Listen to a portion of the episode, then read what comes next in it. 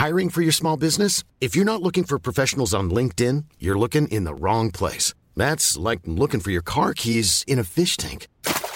LinkedIn helps you hire professionals you can't find anywhere else, even those who aren't actively searching for a new job but might be open to the perfect role. In a given month, over 70% of LinkedIn users don't even visit other leading job sites. So start looking in the right place. With LinkedIn, you can hire professionals like a professional. Post your free job on linkedin.com slash people today. Bonjour, c'est Zoé de Louis. Ça fait maintenant deux ans que j'ai la chance de travailler pour Louis Média et que vous entendez ma voix sur vos podcasts préférés. Travailler pour quelque chose qui a du sens pour moi, c'est essentiel à mon épanouissement au quotidien. Et vous, comment se passe votre relation au travail? C'est plutôt épanouissant et enthousiasmant ou plutôt boule au ventre et des motivations Si vous êtes dans le deuxième cas et que vous comptez chaque semaine le nombre de jours qui vous séparent du week-end ou des prochaines vacances, je vous recommande plus que jamais le parcours Chance, partenaire d'émotion. Chance est une communauté d'entraide professionnelle pour aider chacun et chacune à trouver sa place dans le monde du travail. La communauté Chance a une méthode unique qui a fait ses preuves. La première étape, c'est celle du bilan de compétences. En trois mois seulement, vous allez pouvoir redéfinir vos objectifs pro et renouer avec ce qui vous anime vraiment, avec l'aide d'un coach professionnel qui vous sera dédié. La deuxième étape, c'est celle du passage à l'action. Une fois votre projet défini, toute la communauté Chance sera à vos côtés pour donner vie à votre projet. Un collectif hyper engagé, prêt à vous épauler et à vous ouvrir son réseau. Si ce message résonne en vous, je vous invite à vous rendre directement sur le site chance.co pour faire le point gratuitement avec un conseiller et changer ce qui ne va pas ou plus dans votre vie pro. Bonne écoute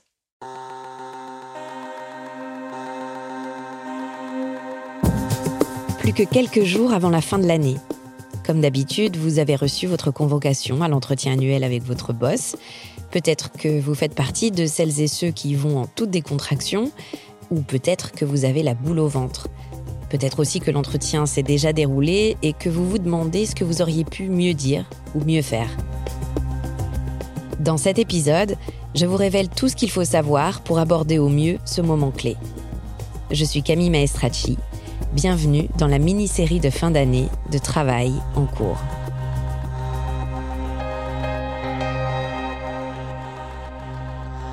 Pour mieux comprendre l'enjeu de l'entretien annuel, je me suis entretenue avec Philippe Guittet. Il est spécialiste RH et cofondateur de Talent Management Group. Avant toute chose, posons les bases. À quoi ça sert l'entretien annuel? Un entretien annuel, ben, c'est un bilan euh, donc, comme son nom l'indique, un bilan annuel sur euh, ben, ce qui a été fait donc avec le, collaborateur, euh, que ce soit en termes de mission, en termes d'objectifs, faire un point sur les difficultés rencontrées, mais aussi les aspirations du collaborateur, et puis à partir de, de là, de définir pour l'année suivante ben, quels sont les nouveaux objectifs, les nouvelles missions, euh, pourquoi pas les évolutions de, de ces missions, euh, aborder peut-être l'évolution en termes de carrière, en termes de salaire, en termes de, de formation. Voilà, c'est un c'est un temps qui est consacré sur ce qui s'est passé sur les 12 derniers mois pour se projeter sur les 12 euh, prochains mois. J'ai l'habitude de dire qu'un manager et un collaborateur, c'est avant tout un binôme. Et dans tout binôme, il faut qu'on sache très bien ben, qui fait quoi. L'entretien annuel permet justement de faire ces ajustements parce que ben, ça évolue, les gens évoluent, les situations évoluent, et de faire en sorte ben, qu'ils forment le binôme le plus productif euh, possible. Finalement, c'est un peu comme dans un couple. Pour que ça marche et que ça dure, il faut se réserver des bulles de temps à deux pour communiquer et ajuster ses envies.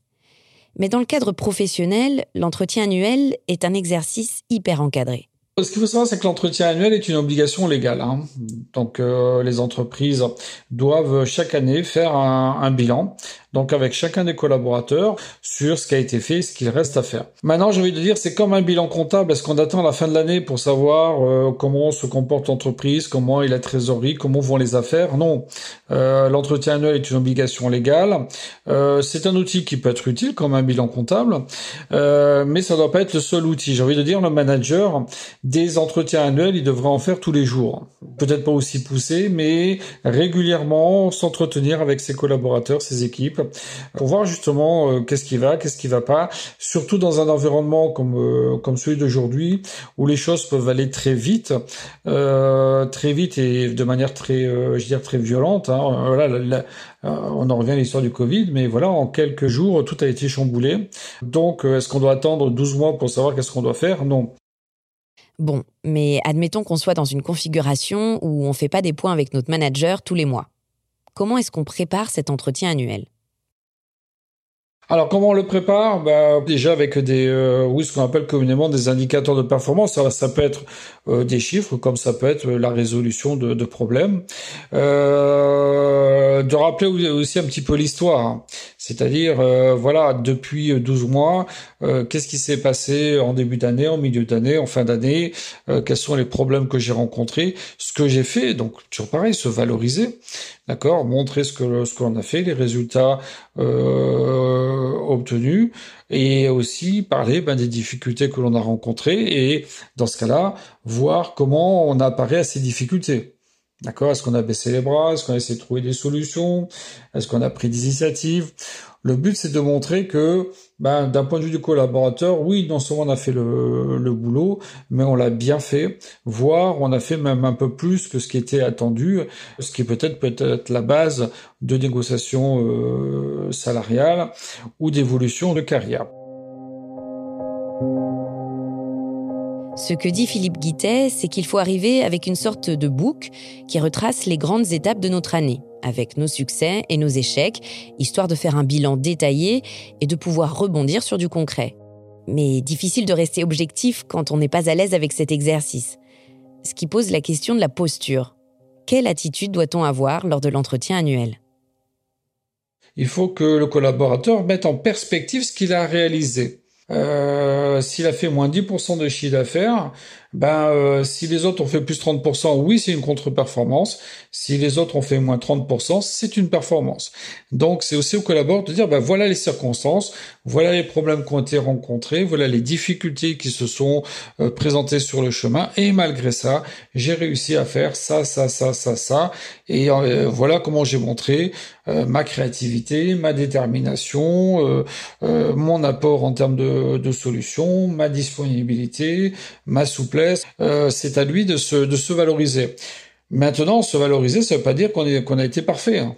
Et puis de toute manière, l'employeur, lui, cherche pas la perfection, il veut juste quelqu'un qui fait bien son travail, qui euh, fait bien ses missions, euh, qui essaye d'atteindre ses objectifs, voire de les dépenser, ni plus ni moins. Et je veux dire, de toute manière, il sait très bien qu'il n'a pas à faire un Superman en face, hein. et c'est pas ce qu'il attend mais il veut savoir si euh, est-ce que ça vaut le coup de donner plus d'argent, de donner plus de responsabilités, plus de grades. Euh, il a juste besoin de ça.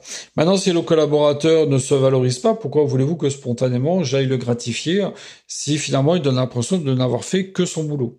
Je vous vois déjà trembler devant l'idée de vous mettre en avant devant votre boss. En même temps, ce que Philippe Guittet explique, c'est que tout ça a un sens et surtout un but, la reconnaissance. Et par là, j'entends bien sûr la gratification par le salaire, mais pas que. Souvent, l'entretien annuel, euh, je vais dire, c'est la question bah, qui touche tout le monde, c'est l'histoire du salaire. Hein, voilà, euh, si j'atteins mes objectifs, bah, je veux gagner plus ou je veux des primes ou et là, on discute sur comment rétribuer financièrement les, efforts du euh, collaborateur.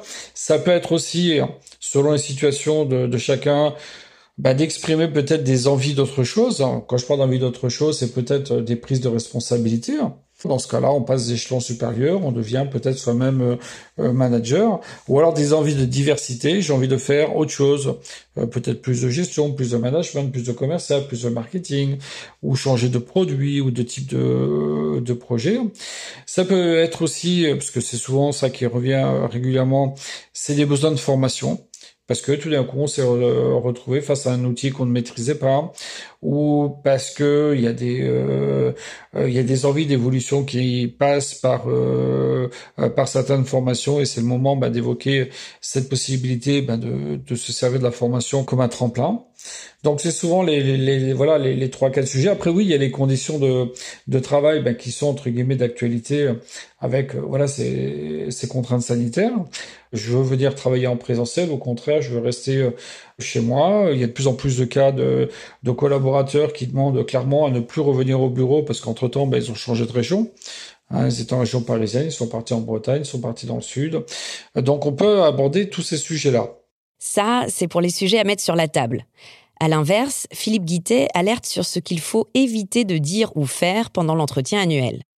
Ce qu'on évite, ça ne veut pas dire qu'il faut qu'il faille pas en parler, mais l'entretien annuel n'est pas forcément fait pour ça. C'est les problèmes relationnels entre les euh, entre les collaborateurs. Ça peut se se régler en cours d'année, mais il faut pas oublier que l'entretien annuel, euh, c'est un document que l'on remplit, euh, qui est qui est qui est archivé, qui doit être diffusé. je veux dire, notamment auprès de l'inspection du, je veux dire, du travail. On y évoque ce qui tourne autour du métier, toute considération, j'allais dire, personnelle c'est pas c'est pas franchement le lieu. Alors il n'y a pas il a pas d'interdiction. Hein. Vous pouvez évoquer absolument tout, mais c'est pas franchement le, le lieu. Ça c'est quelque chose qui doit se gérer au quotidien. Hiring for your small business? If you're not looking for professionals on LinkedIn, you're looking in the wrong place. That's like looking for your car keys in a fish tank. LinkedIn helps you hire professionals you can't find anywhere else, even those who aren't actively searching for a new job but might be open to the perfect role. In a given month, over 70% of LinkedIn users don't even visit other leading job sites. So start looking in the right place. With LinkedIn, you can hire professionals like a professional. Post your free job on linkedin.com slash people today. Maintenant, attention, l'entretien annuel est un, un entretien ouvert. Si le collaborateur veut exprimer euh, des choses personnelles qui impactent, et ça peut se comprendre, qui impactent euh, euh, la réalisation de ces missions, euh, on doit l'écouter, on ne doit pas lui interdire de ne pas en parler. mais il faut que ça débouche sur quelque chose d'ordre professionnel. Pour résumer, voici les trois conseils de Philippe Guittet pour bien aborder cet entretien annuel côté manager. Alors trois choses, c'est déjà de faire quelque chose qui soit équilibré. Euh, ne pas faire que du positif, que du négatif, et le négatif le présenter non pas euh, comme euh, comme des échecs, mais comme des axes de progression. La deuxième chose, un collaborateur a besoin de savoir non seulement où est-ce qu'il en est, mais comment il peut progresser. C'est-à-dire que même sur les axes d'amélioration, il faut montrer que c'est à la portée du collaborateur, qu'il peut euh, qu'il peut y arriver, qu'il peut progresser. Si on veut vraiment que le, le collaborateur continue de, de s'engager. Et puis le troisième conseil, c'est voilà, ne gâchez pas ce, ce moment-là parce que c'est votre image, c'est l'image de l'entreprise qui est en jeu et mieux le, cet entretien sera préparé, bien sûr mieux, mieux il va se dérouler, mais la relation s'en sortira euh, beaucoup plus beaucoup plus solide et beaucoup plus forte. Et côté employé alors, quelles sont les trois choses à bien garder en tête? Préparation, euh, voilà, qu'est-ce que j'ai fait, qu'est-ce que j'ai réussi, euh, les points sur lesquels j'ai eu des difficultés, voilà, prendre conscience de sa valeur, mais aussi de ses points faibles, préparation, argumentation, euh, construction d'un fil conducteur et ainsi de suite. Ça, j'ai dire, c'est le premier, la première chose. Le deuxième conseil, c'est ne pas avoir peur de se valoriser. Je vais être un petit peu choquant, mais la, la modestie rapporte pas beaucoup. Et le dernier conseil, c'est dire aussi ce que l'on attend de cet entretien annuel pour que le manager comprenne que le collaborateur a besoin que son manager le, guide, euh, lui donne de la perspective. C'est-à-dire que si le collaborateur, pardon, lui-même ne n'indique pas, d'envie particulière, eh ben euh, le manager ne n'ira pas dans son sens. Donc il faut pas que le, le collaborateur fasse j'ai dit les mêmes erreurs que le manager, c'est-à-dire euh, bâcler cet entretien annuel. C'est une occasion qui est donné euh, de s'exprimer, ben exprimez-vous, euh, utilisez ce temps-là, euh, ben voilà, pour progresser, puis pour obtenir des, des résultats du, de la part de l'encadrement. De manière générale, ce que dit Philippe Guittet, c'est que que l'on soit employé ou le patron ou la patronne, on a tout à gagner à ce que cet entretien annuel se passe bien. Ça peut être un outil de, de motivation extraordinaire, bien au-delà de la revalorisation salariale. Euh, je veux dire, on est tous des êtres humains. Ben, quand vous êtes considéré, quand on, vous fait confiance, euh, quand on vous donne une certaine liberté de montrer de quoi vous êtes euh, capable, et grosso modo, on envoie le message, eh ben, je crois en vous, j'investis en vous, parce que je sais que le meilleur est à venir et que vous avez un, un fort potentiel, je peux vous dire que ça vaut beaucoup plus que les 50 euros mensuels que je vais vous donner l'année prochaine.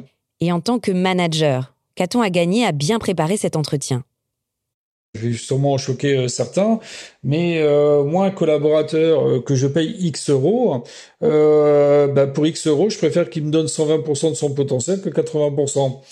Euh, donc, si l'entretien annuel permet de d'augmenter son implication, son sa motivation, son efficacité, s'il progresse, s'il développe de nouvelles compétences, apporte de nouvelles idées, propose des, des choses, des solutions bah, J'ai dire, si pour le même tarif j'ai tout ça, pourquoi j'irai m'en priver? Surtout que ça, honnêtement, ça me prend une heure de temps, bien préparé, c'est trois heures de temps. Mais si ça me garantit que dans les 12 prochains mois, bah, mon collaborateur va donner son, son maximum, j'ai tout à gagner à bien préparer l'entretien annuel. Par contre, j'ai tout à perdre à le, à le, le bâcler parce que ben, le collaborateur, ben, s'il se sent pas considéré, pas motivé, qui voit pas l'intérêt, l'intérêt de, de s'impliquer plus que ça dans sa, dans sa mission et dans l'entreprise, eh ben, il fera ce pourquoi il est payé, il fera 9h, 17h du lundi au vendredi, euh, il touchera sa paye parce que du moins d'air, il attend rien d'autre. Et ça, c'est contre-productif pour une entreprise. Mieux vaut, de part et d'autre, accepter de dédier du temps à ce rite annuel et bien s'y préparer. Pour l'entreprise, on peut provoquer un regain de motivation et de productivité. Et côté employé, décrocher une augmentation de salaire, par exemple.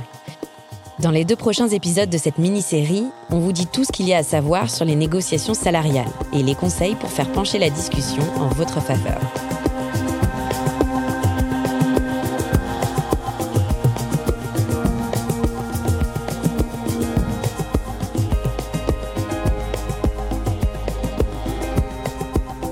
Venez d'écouter Travail en cours, un podcast de Louis Média. Si vous souhaitez nous partager votre histoire par rapport au travail, vous pouvez nous écrire à hello at louismedia.com. Louise Emerlé est chargée de production. Marine Kéméré était au montage et à la réalisation. La musique est de Jean Thévenin et le mix a été fait par le studio La Fugitive. Marion Girard est responsable de production et Maureen Wilson, responsable éditoriale. Melissa Bounois est à la direction des productions et Charlotte Pudlowski à la direction éditoriale. Vous pouvez nous retrouver là où vous avez l'habitude d'écouter vos podcasts, Deezer, iTunes, Spotify, SoundCloud. Vous pouvez aussi nous laisser des commentaires et des étoiles. Et si l'épisode vous a plu, n'hésitez pas à en parler autour de vous.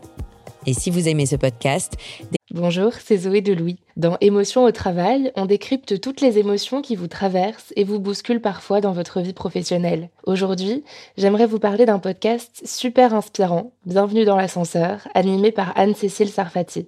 Dans chaque épisode, elle reçoit des personnes au profil varié, médecins, responsables commerciaux, chefs d'entreprise, qui ont su gravir l'ascenseur social. Parti de rien, il et elle partagent leur parcours, leurs rêves, leurs doutes, leurs émotions dans lesquelles vous vous reconnaîtrez sûrement, et donnent des conseils pour oser monter dans l'ascenseur social quand on n'y croit pas pour soi-même. Alors allez découvrir ces belles histoires de réussite en écoutant Bienvenue dans l'ascenseur, disponible sur toutes les plateformes. Merci à Bienvenue dans l'ascenseur pour leur soutien, et bonne écoute when it comes to your finances, you think you've done it all. You've saved, you've researched, and you've invested all that you can. Now it's time to take those investments to the next level by using the brand behind every great investor, Yahoo Finance. As America's number one finance destination, Yahoo Finance has everything you need, whether you're a seasoned trader or just dipping your toes into the market. Join the millions of investors who trust Yahoo Finance to guide them on their financial journey. For comprehensive financial news and analysis, visit yahoofinance.com. the number one financial destination, yahoofinance.com. Découvrez les autres podcasts de Louis, Émotion, le Book Club, Injustice, Passage. À bientôt.